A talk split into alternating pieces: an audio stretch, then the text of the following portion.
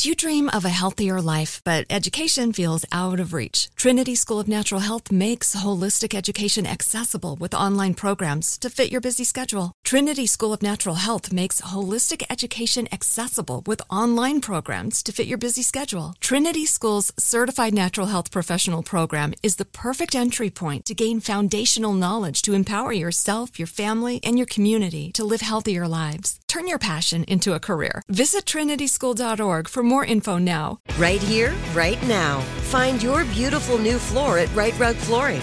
Choose from thousands of in stock styles, ready for next day installation, and all backed by the right price guarantee. Visit riterug.com. That's R I T E R U G.com today to schedule a free in home estimate or to find a location near you. 24 month financing is available with approved credit. For 90 years, we've been right here, right now. Rite Rug Flooring. Hey everyone, this is Jodie Sweetin from the podcast How Rude, Tanneritos. I've been needing a quick getaway with my family, and the 2024 Hyundai Santa Fe is the perfect vehicle to take us there. It has standard third row seating, so I'm able to pack my entire family, plus pets, in the car, while also having enough room for our camping essentials. Available HTRAC all wheel drive will get us through any dirt trails, and available dual wireless charging pads will ensure we never have to worry about getting stuck with a dead phone in the middle of nowhere. Visit HyundaiUSA.com or call 562-314-4603 for more details. Hyundai, there's joy in every journey. This is Alec Baldwin, and you're listening to Here's the Thing. Recently, I've been producing a documentary film series each summer on Long Island on behalf of the Hamptons International Film Festival. And I'm pretty much addicted to documentary films. A good documentary film requires a mixture of four basic ingredients a great story, a filmmaker with passion, an experienced crew, and money. Today on the show, I'll speak with two documentary filmmakers who each made controversial political films using a slightly different formula. The story was there, but without any money or experience, they had to make up that deficit with excess passion, or perhaps a better word, obsession. My first guest is Anthony Baxter. Baxter was a radio journalist for the BBC who turned to filmmaking when a unique strip of coastline near his home in northeast Scotland was threatened with development by billionaire Donald Trump. Trump had purchased a few thousand acres of land with the intent of building a golf course. Baxter's film, You've Been Trumped, documents the drama that unfolded amongst Trump, the Scottish government who supported the project, and the community of people who were deeply rooted there. I'm going to build for the people of Scotland the greatest golf course anywhere in the world. There'll be nothing like it, and it's going to be done environmentally perfect. It's just so false, you know.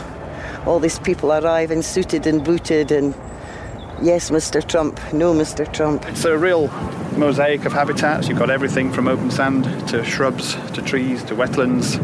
I've received many environmental awards over the years. The greatest thing I've ever done for the environment is what I'll be doing right here in Aberdeen. There are people who don't approve of this. I don't approve of bullying. Filmmaker Anthony Baxter lives in a tiny village just 50 miles south of Aberdeenshire where the film takes place, and it was Baxter's pure frustration that fueled the film. The first thing was really, I felt, look, this story is not being reported accurately in the media. In the lo- two local newspapers were saying this is going to be a fantastic thing for the area. They were on board from the beginning. Absolutely. Right. Why um, do you think that is? Well, when Donald Trump arrived, the red carpet was rolled out. His private jet touched down at Aberdeen Airport. The press were invited, and they all came along and they all said, This is going to be fantastic. In a way, I think it was celebrity is coming to this little part of Scotland, and Donald Trump is going to bring with him all these jobs. And the media kind of just latched onto this as if it was going to be a, a saving thing for, for the area. Who is the primary employer? What's the primary means of employment there? The main employer for the area is is the oil industry, I would say that has been the driving force of the economy in that part of the world. That's why there is only 1% unemployment, 1% in Aberdeenshire, mm-hmm. which is where, you know, Donald Trump said he was going to be building a golf course resort and and employing thousands of people. And so when I heard that was happening, when I heard that uh, this was going to be um, essentially saving the local economy, according to you Trump, thought that was was strange because it didn't need saving. Well, there were two things that struck me about it. One was, you know, the economy um, I felt didn't need saving. The other thing was that the environmental impact of this development was going to be enormous. I mean, this was being built on a stretch of unique scientific interest. A site of special scientific interest as the highest accolade that our country can bestow to a protected site. So it's the equivalent in uh, like in the United States of like a national seashore. Absolutely. Where you have some massive tract of land that is of unique environmental uh, value. Yes. So it wasn't protected land. It was protected. It was supposed to protect it from development. Now, what happened was nobody reported the environmental impact that this resort was going to have. And I knew, having made a documentary for the BBC, that it was going to be significant. I knew that this was a protected site, but none of the local press was saying anything about this. And instead, they were focusing in on the spat between Donald Trump and, a, and one local resident who didn't want to sell his property. And you know, I felt they, the local people were being parodied. And so I went up and I spoke to them. I usually get up about seven and let the cat out. And in this dark mornings, I just nip back to bed again and turn on the TV and lie till about, uh, say, half past seven, get ready, start my porridge. What was the first thing he said to you? Uh, give this man a job, he says. Give this man a job, I got a job. My father, he sang songs that you never hear of today. And he used to sing a song, You'll never miss the water till the well runs dry, which is a very true saying, isn't it?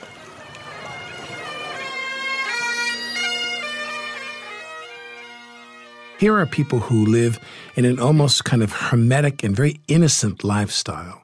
They're minding their own business on a farm on the Scottish coast, and along comes Darth Vader, if you will, who's going to rip the whole thing down and displace all them.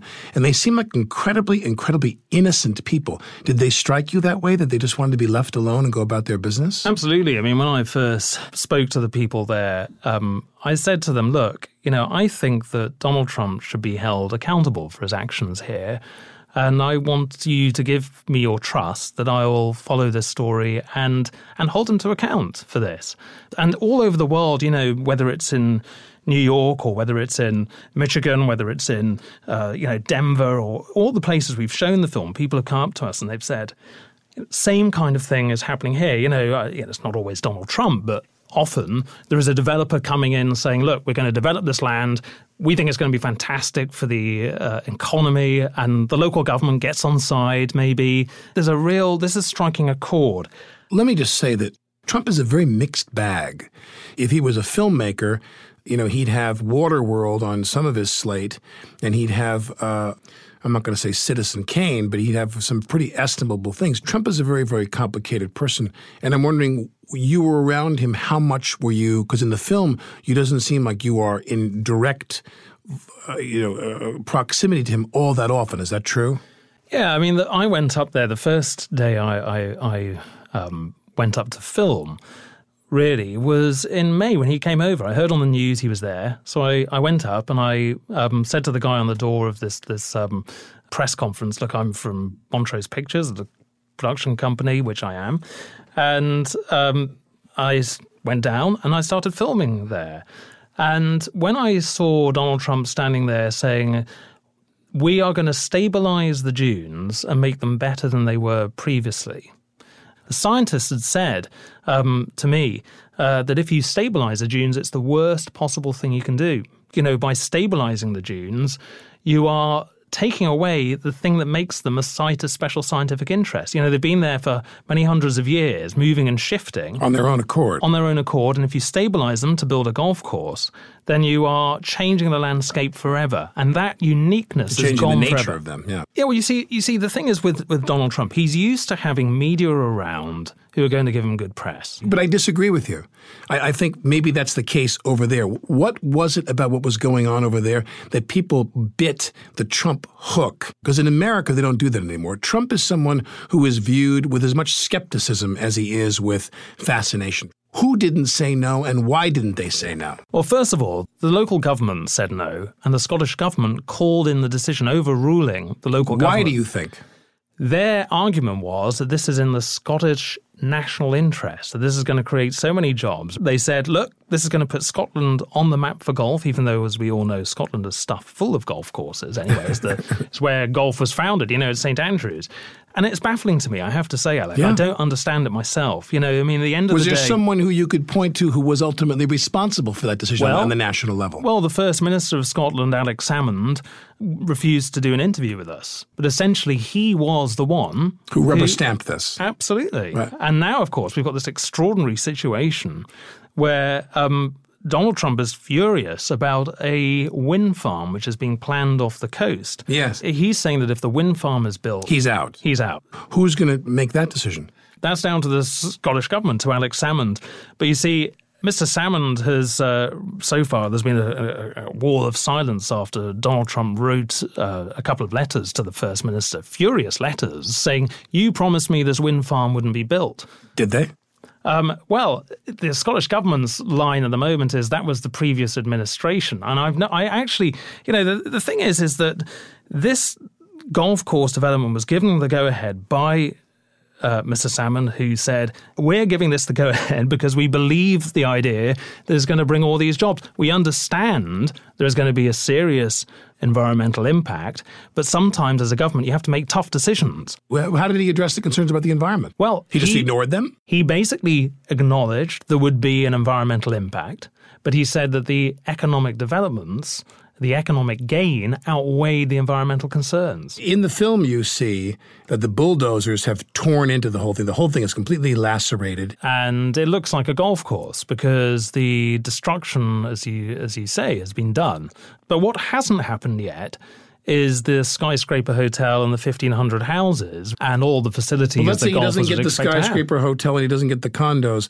Are they? They're going to still have a, a golf operation there? They're going to have a couple of temporary buildings, but now he's saying that work on the rest of it is on hold until there's a wind farm decision. What's the status of the wind farm decision? Well, we're waiting for a decision from the Scottish government on that, and you know that remains to be seen. But Donald Trump is a developer. That's what he does. He builds skyscrapers. He builds uh, resorts.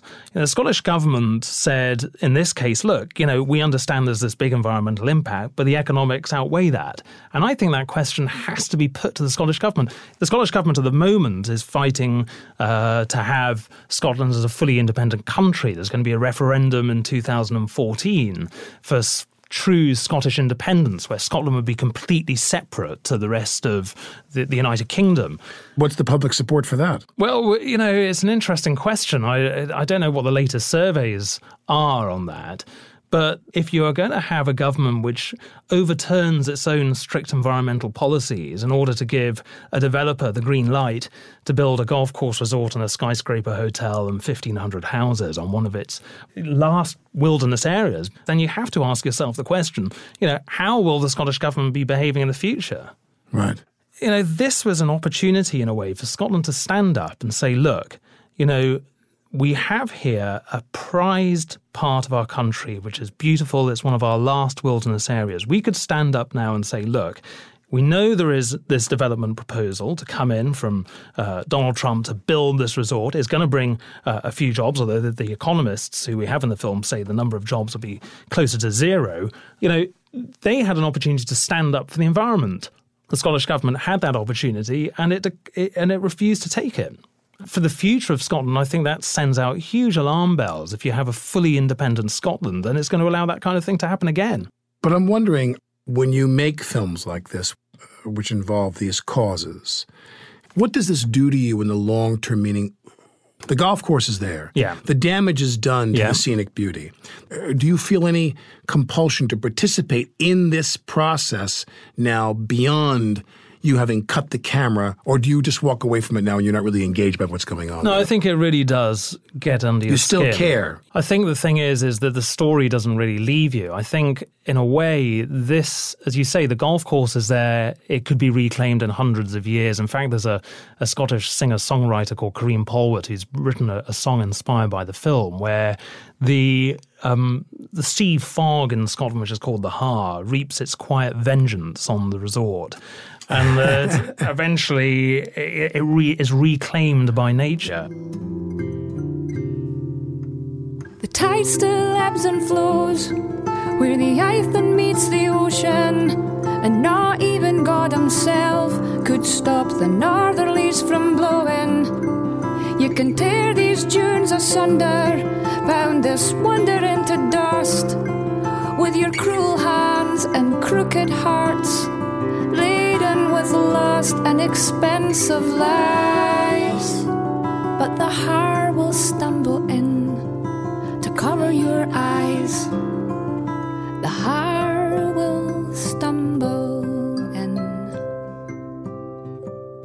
How did you raise the money for You've Been Trumped? Where'd the money come from? So we didn't have any money. The the way it works now for filmmakers is you go to a pitching forum often and you say, look, I've got this idea for this film I think is an important story. You make a trailer, you fund that yourself.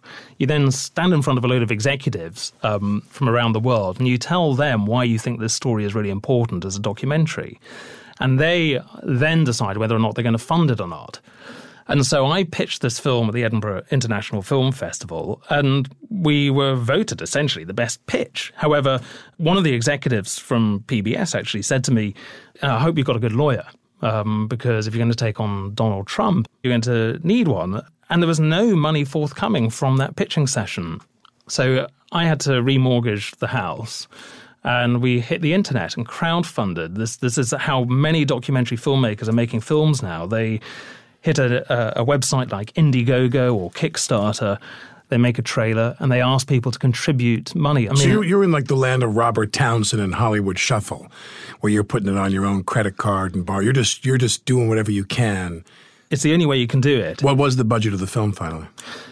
You know, I'm terribly British when it comes to things like this. I hate talking about money. I'm asking because I think people find this interesting. Meaning, a guy uh, on Yeah. his own found a way to cobble together X. Would you say it was north of five hundred thousand dollars? Oh gosh, way south of that. I mean, it, It was way yeah. south of that. Oh yes. Okay, that- oh, that's- yeah. that's- I I mean. I'd say, I'd say, in a way, to be honest with you, Alec, if you have a camera and you have memory cards or tapes to put into the camera, you're really talking about your time.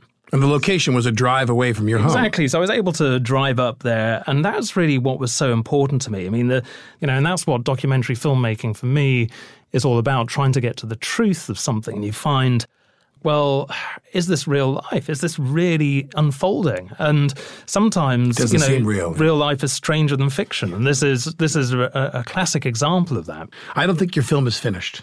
Well, I a don't think it's finished. Or we- there's a part deux that you can go. There's a there is a, redux there is a part two. I, I think the thing is, what we found is that, uh, for example, we've been showing the film in Croatia recently, and we showed it in the town of Dubrovnik, which is under threat from you know an alleged Israeli arms dealer who's building this golf course, wants to build a golf course resort overlooking the sound the town of Dubrovnik, which is a UNESCO protected site, and the local villagers put the film on to try and uh, bring home to people this is what the future could hold for us if we allow this kind of thing to happen. I mean, in, in Croatia, the government is supporting the building of a hundred golf resorts.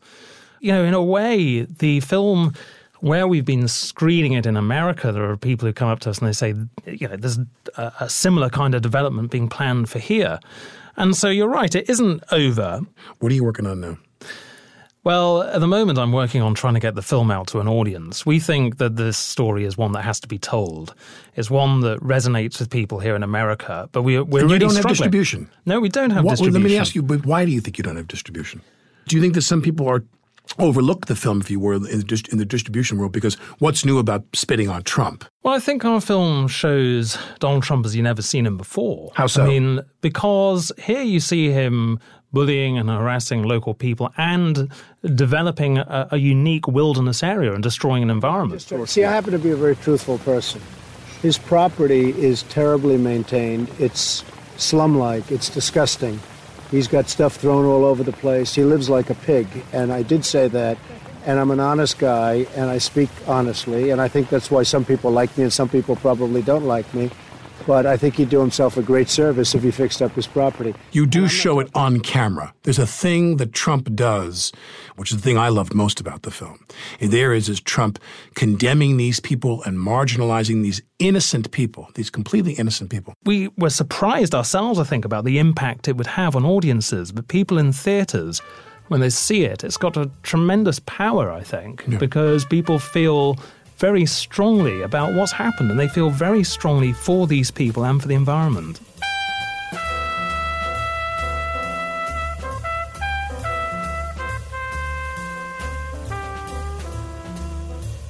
Donald Trump's golf course in Aberdeen, Scotland, opened last month.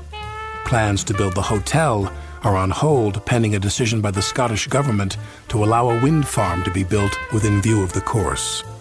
You've been trumped is playing at the Village East Cinema in New York. It opens in Los Angeles on August 17th.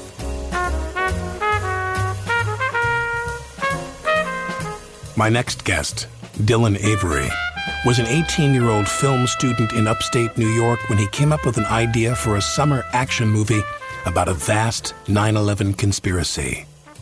While working as a waiter at Red Lobster, Avery combed through hundreds of hours of eyewitness accounts, news footage, and official reports from 9 11. His fictional script gradually dissolved into an obsessively researched documentary called Loose Change, which alleged that 9 11 really was an inside job. Here's a clip. A Boeing 757 is 155 feet long, 44 feet high, has a 124 foot wingspan, and weighs almost 100 tons. Are we supposed to believe that it disappeared into this hole without leaving any wreckage on the outside? Why is there no damage from where the wings, or the vertical stabilizer, or the engines would have slammed into the building?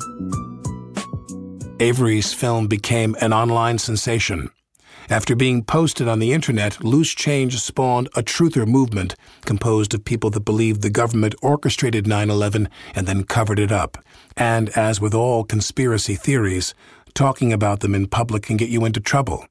That hasn't stopped Dylan Avery. The 9 11 Commission was a cover up, and the only question is what it was covering up. What do you think it was covering up? Easily the the complete abundance of warnings that it appeared the government received. When you have John Ashcroft flying private jets in July 2001, when you have massive put options placed on American United Airlines leading up to the events, that is suspicious, to say the least. But when you take those facts, I mean, because this is a game, obviously, I shouldn't say game, but this is an exercise that a lot of people have toyed with. One thing you do say in the film, which is the one I can't let go of, is the destruction of the entire Rolls Royce engine system and the entire fuselage of the plane that goes into the Pentagon. Shanksville is is more glaring than the Pentagon because with Well, the tell me Pentagon, why. you- I mean, I've seen news footage taken immediately after. I've seen photographs taken that day, days after the fact, and there is just nothing there. There's a hole in the ground. There's no fuselage. There's no engine. There's no tail. There's no. What did the 9 11 Commission say about that? They simply said that the plane crashed going at a very high rate of speed. There are websites dedicated specifically to airplane crashes and to the debris left over. And you can go to any uh, jumbo jet crash uh, ever, and you will see something, some kind of trace. I mean, the eyewitnesses that showed up to the site said themselves, uh, I didn't even know if I was in the right place. I didn't see a plane.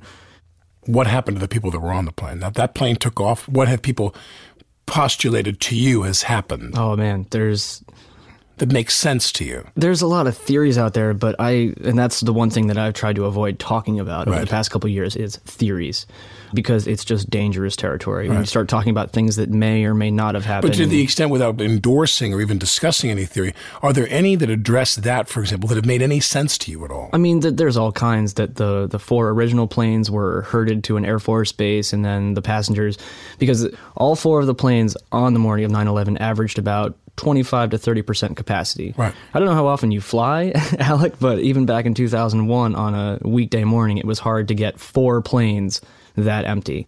One of the theories is that the four planes were shepherded to an Air Force base. The people were taken off of that plane, put onto a fifth plane, and then that plane shot down. Again, just a theory. I'm not saying that's what I believe, but But let me just finish this we could go on and on. And you can take all the, the, the truth movement and you can take all that information and set it aside. Because what's daunting is you never will know. So we go down there now, and what do we have? What do you think about what's been what's happening at the site of the World Trade Center now? at the site itself, Yeah. uh, it would be nice for everything to have been built and for there not to have been this long, drawn out battle over the memorial. It would have been nice for the 10 year anniversary for everything to have been, I don't want to say back to normal, because, you know, how are things ever going to get back to normal in this country? It just, it seemed like something wasn't complete. Um, it was a very surreal day for me because you know it's 10 years after the fact you know a lot has happened in the past decade A lot has happened with the movement, with the country. I mean, Ground Zero was a madhouse. It was just a maze. You know, we all felt like we were just kind of being corralled through these gates and fences, and eventually made our way to uh, the free speech zone, where the truth movement was uh, assembled, essentially. When you say "quote unquote" the truth movement was assembled, is it a disparate bunch of people from different, distinct groups who it's are under that umbrella? You know, it's tricky. I, I, suppose it is a giant umbrella at this point because you know when you you tell somebody you want the truth about 9/11, they they probably already have many preconceived notions about what it is you're asking just because they've seen so many different aspects of this movement over the past decade. Uh, there's a lot of it propelled by your film. Uh, a good percentage of it. Yeah, yeah yours is kind of the Gone with the Wind of the truth movement. Yeah, and you know, uh, unintentionally so. You know, it, it was yeah, never. No, no, yeah, it was never. It was never a goal of yours. Yeah, right? it was just, hey, let's make this movie to express these well, things. I want to get to mind. that, but I want to say, but you so you're there. Oh yeah, hung out. are you treated like a deity among those people? Do they kind of think you're? You know, I actually, I don't like being idolized, and I don't like being put up on a pedestal right. and the attention drawn to you. Yeah, because it's just I'm just a filmmaker. That's all. That's all it's ever come from. So when when you first get into this and when you first kind of start to open your eyes to this information, it's very easy to get sucked in, right. and it, it's very easy to feel overwhelmed and like uh, almost anything could be true, more or less. But you have to kind of reach that point where you take a step back and you right. start to analyze things and just like, all right, well, what what's good for the movement? You know, what's good for the cause, and what are the things that truly matter? You just said the movement. Do you believe that you're a filmmaker who's making films and you're pointing and you're casting a light on what you think is a set of facts? Or do you think you're part of a movement or both or neither? Which is it? Primarily, I'm a filmmaker. Right. And that's, that's the whole reason Loose Change exists. But and Am I wrong to assume that you've kind of gotten out of the movement business the last couple of years? That's Well, it's, it's tough to say. I mean, because I'm still involved. I was still there at Ground Zero on the 10th anniversary. I still talk to all the people that are active Why? in the movement. Why did you go? I went mostly to pay my respects and to see how construction had come along, and also to see the people that I hadn't seen since 2006, 2007. Something you cared about. Yeah, this this is a movement, and these are people that I care about and that I know, you know. And I, I went down to Ground Zero mostly just to be there. So tell us, how does Loose Change begin? Um, the original Loose Change feature film script was ambitious. If I had to pick one word, it had car chases, it had people assembling at the White House on the end, it had this, it had that. I did. I, I wrote a script without any care to budget or how I would actually film it. So when the time came around to actually start and plan out this film, this the thing that I had spent a year, two years writing, it was kind of a slow realization that the film that I wanted to make was not possible. So it was, especially after Corey came back, my best friend Corey, who uh, signed up to the army and uh, he I signed up like- after 9/11. He signed up before. Oh, wow, okay, his, his first day of basic Yeah, training was on September 11th Wow. because he signed up in August 2001. And it was kind of a running joke at the time. It was like, well, you know, we're, we're not in a war. There's not going to be a war anytime Right, soon, right, so we don't have to worry about you. You know, it'll be fine. And then the timing couldn't have been creepier.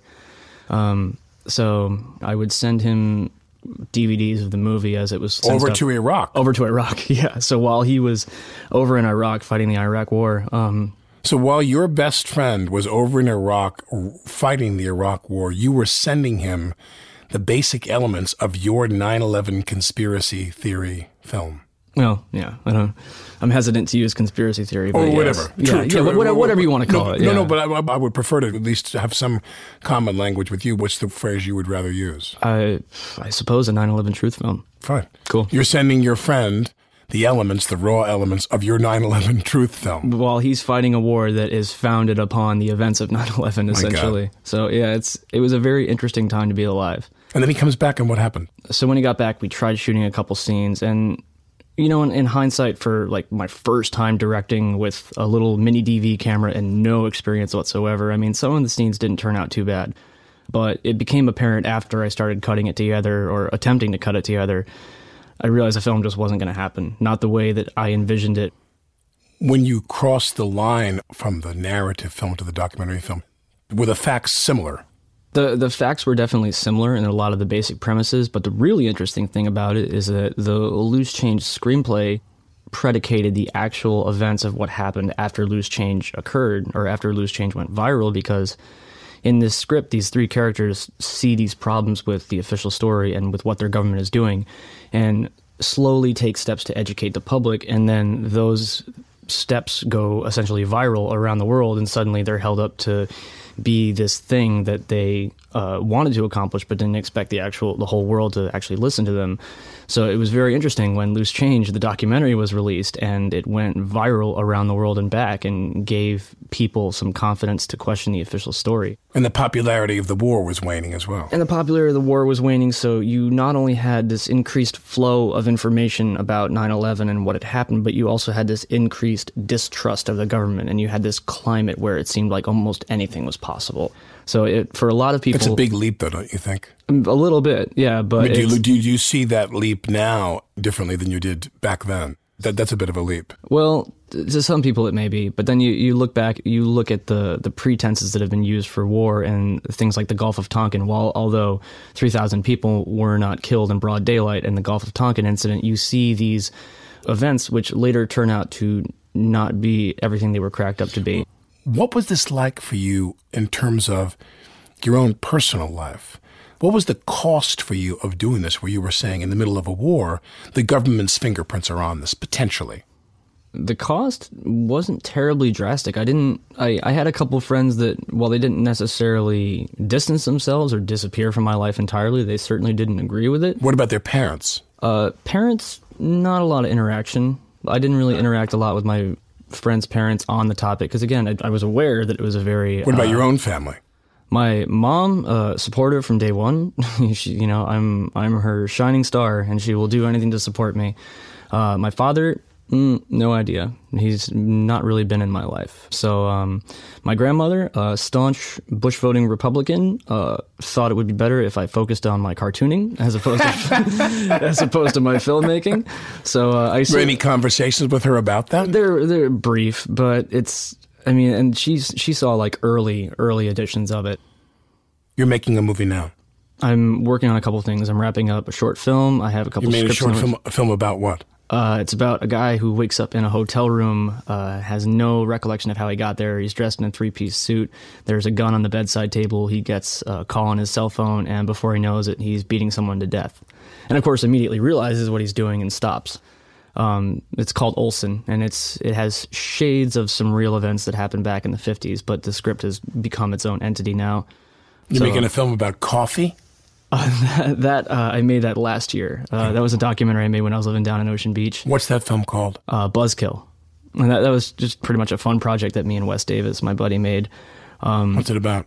My my buddy Wes goes 21 days without drinking coffee. I know. We, we, I go from 9/11 to no coffee, um, but it was just a fun project. Like he, we were hanging out at a buddy's house, and he mentioned it, and it sounded fun. Did you So- feel that you needed that though? Because like in my work, if I find that's necessary, you can go from doing King Lear, and the next thing you want to do is like the Sunshine Boys or something. you know? Yeah, it was nice. It was nice to do a documentary and to go into somewhere and be like, hey, take a break. Yeah, to take a break. Do you find that sometimes was suffocating? It was suffocating. Oh yeah, even to this day, I, I Sure. still I still can't get jobs because people are like, oh, I want to direct a feature film, and I was like, okay, what didn't you make that 9/11 documentary? Mm, mm, No thanks.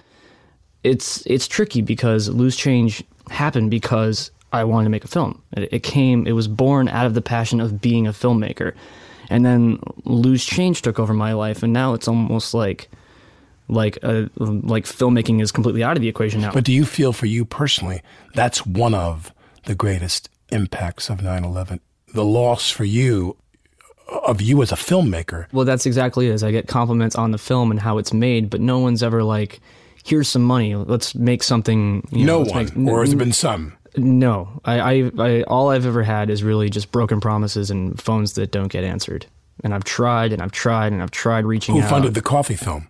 Uh, what funding? I mean, it was it was the cost of gas So and do you food. so do you find that's the kind of movie you're forced to make now? Is you have to do films that are very very Yeah, I mean, even my short. I mean, I just, I, it's been like a couple hundred bucks, and that's mostly just food and you know taking care of everybody, which is fine. I mean, everybody has to get their start doing that, but to to be at this place where I have, I mean, it, Vanity Fair called it the first internet blockbuster. You really don't get uh, much more of a glaring review than that, at least at the time. I mean, that, the Vanity Fair article in 2006 came at such a great time, and it was such a positive piece. Have you wanted to pull a Dalton Trumbo? Have you ever had anybody that was willing to hire you and you just didn't put your name on the film and you used a different name? Nope, not even that. You wouldn't even No, I, I and you wouldn't do that. You wouldn't accept that. I don't know at this point. I mean, it depends on the paycheck. What do you love about making film? You're creating these little universes, and you know you're you're inviting people into them for an hour or two at a time, and you have this you have this legitimate opportunity to to take people away for an hour or two and to just suck them out of whatever's going on in their life, and you're you're giving them escape. You're giving them a vacation for an hour or two, and directing right now is like in a, in a, a superpower to me that I'm slowly working my way up to because it's just like when you can get on a set and when you can get these performances out of these people that just go down in history. I mean, that's that's art right there. Who are some filmmakers that you admire? Uh, uh, I hate to be cliche, but Kubrick. I mean, Stanley Kubrick. I mean that that man commanded such power with his films, and he had most powerful. Uh, he had such a way with what he did, just the way his films came together and the way he approached it, but also uh, maybe kind of a minor point for some people, but his penchant for natural lighting. I mean, yeah, Kubrick to me was someone who was uh, who who occupied his own zip code, so to speak, in terms of films, in terms of a tone and a mood, and it doesn't surprise me that Kubrick is your favorite director, one of your favorite directors, because Kubrick to me is the ultimate truther filmmaker. Hmm. His films are disturbingly truthful, the way people behave, what they do, the nakedness of their ambitions and their intentions. Yeah. If Loose Change hadn't gone in the direction it went, if it hadn't put you where you are now, what do you think you'd be doing right now? That's a very good question. Maybe I would be directing feature films. You know, maybe I would have a career. Uh, maybe I would have all the things that I dream of right now. Or maybe I wouldn't. Uh, maybe I would still be in Oneonta trying to figure my life out and trying to figure out how to break through. It's tough to say. It really is. Um, I do have those moments a, a lot where I think about what if.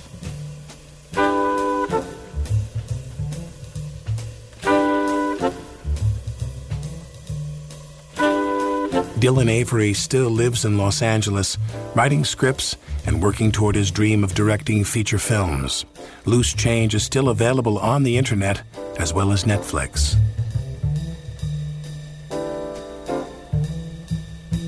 This is Alec Baldwin, and you're listening to Here's the Thing.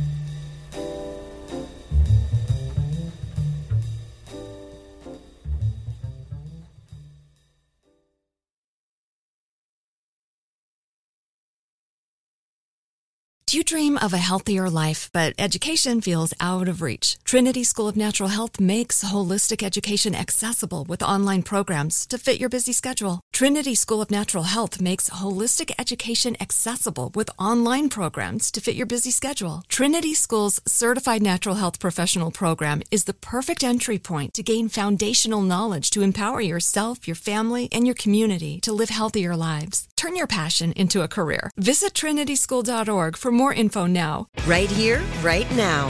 Find your beautiful new floor at Rite Rug Flooring. Choose from thousands of in stock styles, ready for next day installation, and all backed by the right price guarantee. Visit riterug.com. That's R I T E R U G.com today to schedule a free in home estimate or to find a location near you. 24 month financing is available with approved credit. For 90 years, we've been right here, right now.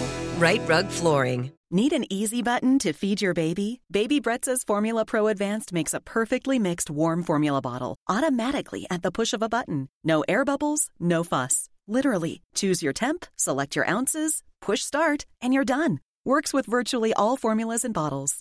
Say goodbye to the 3 a.m. feeding chaos and hello to this revolutionary stress free solution. Raising a baby is hard enough. Let Baby Brezza make feeding a breeze. Get your Formula Pro Advanced at babybrezza.com.